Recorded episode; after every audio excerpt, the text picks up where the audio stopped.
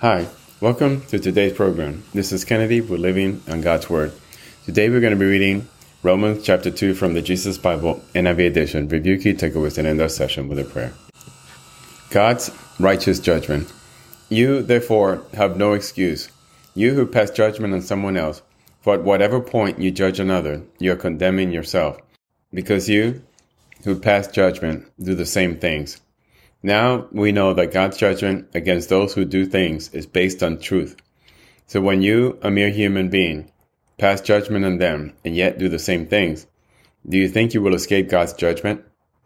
Or do you show contempt for the riches of his kindness, forbearance, and patience, not realizing that God's kindness is intended to lead you to repentance? But because of your stubbornness and your unrepenting heart, you are storing up wrath against yourself for the day of God's wrath, when his righteous judgment will be revealed. God will repay each person according to what they have done. To those who by persistence in doing so seek glory, honor, and immortality, he will give eternal life. But for those who are self seeking and who reject the truth and follow evil, there will be wrath and anger. There will be trouble and distress for every human being who does evil, first for the Jew and then for the Gentile. But glory, honor, and peace for everyone who does good, first for the Jew, then for the Gentile. For God does not show favoritism. All who sin apart from the law will also perish apart from the law, and all who sin under the law will be judged by the law. For it is not those who hear the law who are righteous in God's sight, but it's those who obey the law who will be declared righteous. Indeed, when Gentiles who do not have the law do by nature things required by the law, they are a law for themselves, even though they do not have the law.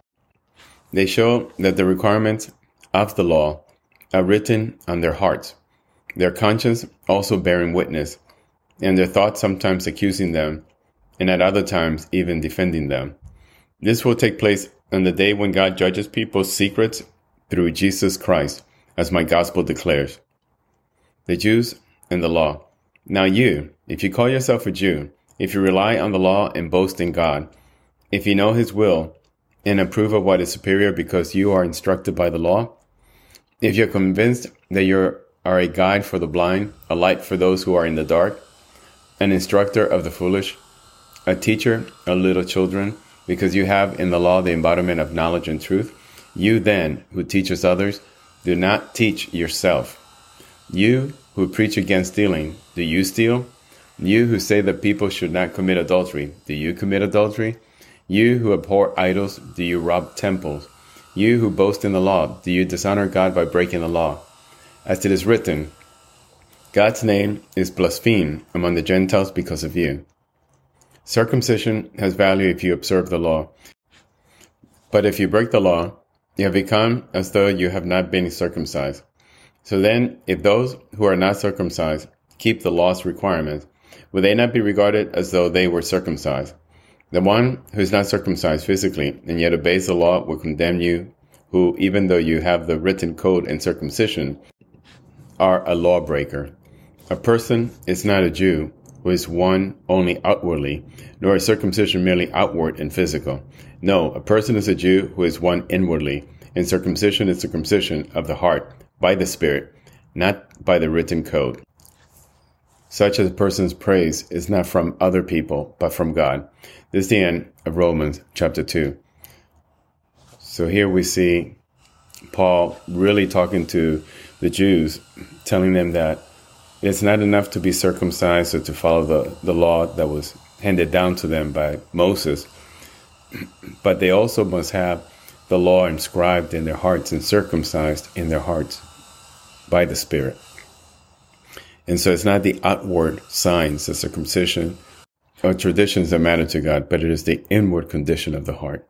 So let us pray. Father, thank you so much for your words of wisdom, of guidance, of kindness. You are an amazing God. You created us with total freedom and you provide us with direction towards your kingdom. Send the Holy Spirit, the Helper, Lord, to really guide us, to help us understand this simple truth but very complicated and hard to follow. That you're the only one, and the path towards you is very narrow. And it's just total obedience to you, to the Holy Spirit, to Jesus, so that we can be considered children of God. Because we are that. You created us to be that. Your children. Allow us to be kind to others, to be Christian like to others, to point them in the direction, to not let things impact our ego, our self esteem, and to just love people, regardless of their actions, their thoughts, or intentions against us. Love them nonetheless. And never assume the negative, assume the best. Assume best intentions, assume people just not know enough to do the right thing sometimes, and that you will take care of it, that you, Father God, will point them in the right direction. Father, we love you. We praise you. We need you. Please come. In Jesus' name we pray. Amen. This includes today's reading interpretation of Romans chapter 2. We hope that you will join us again tomorrow. God bless you. This is Kennedy, your brother in Christ, always.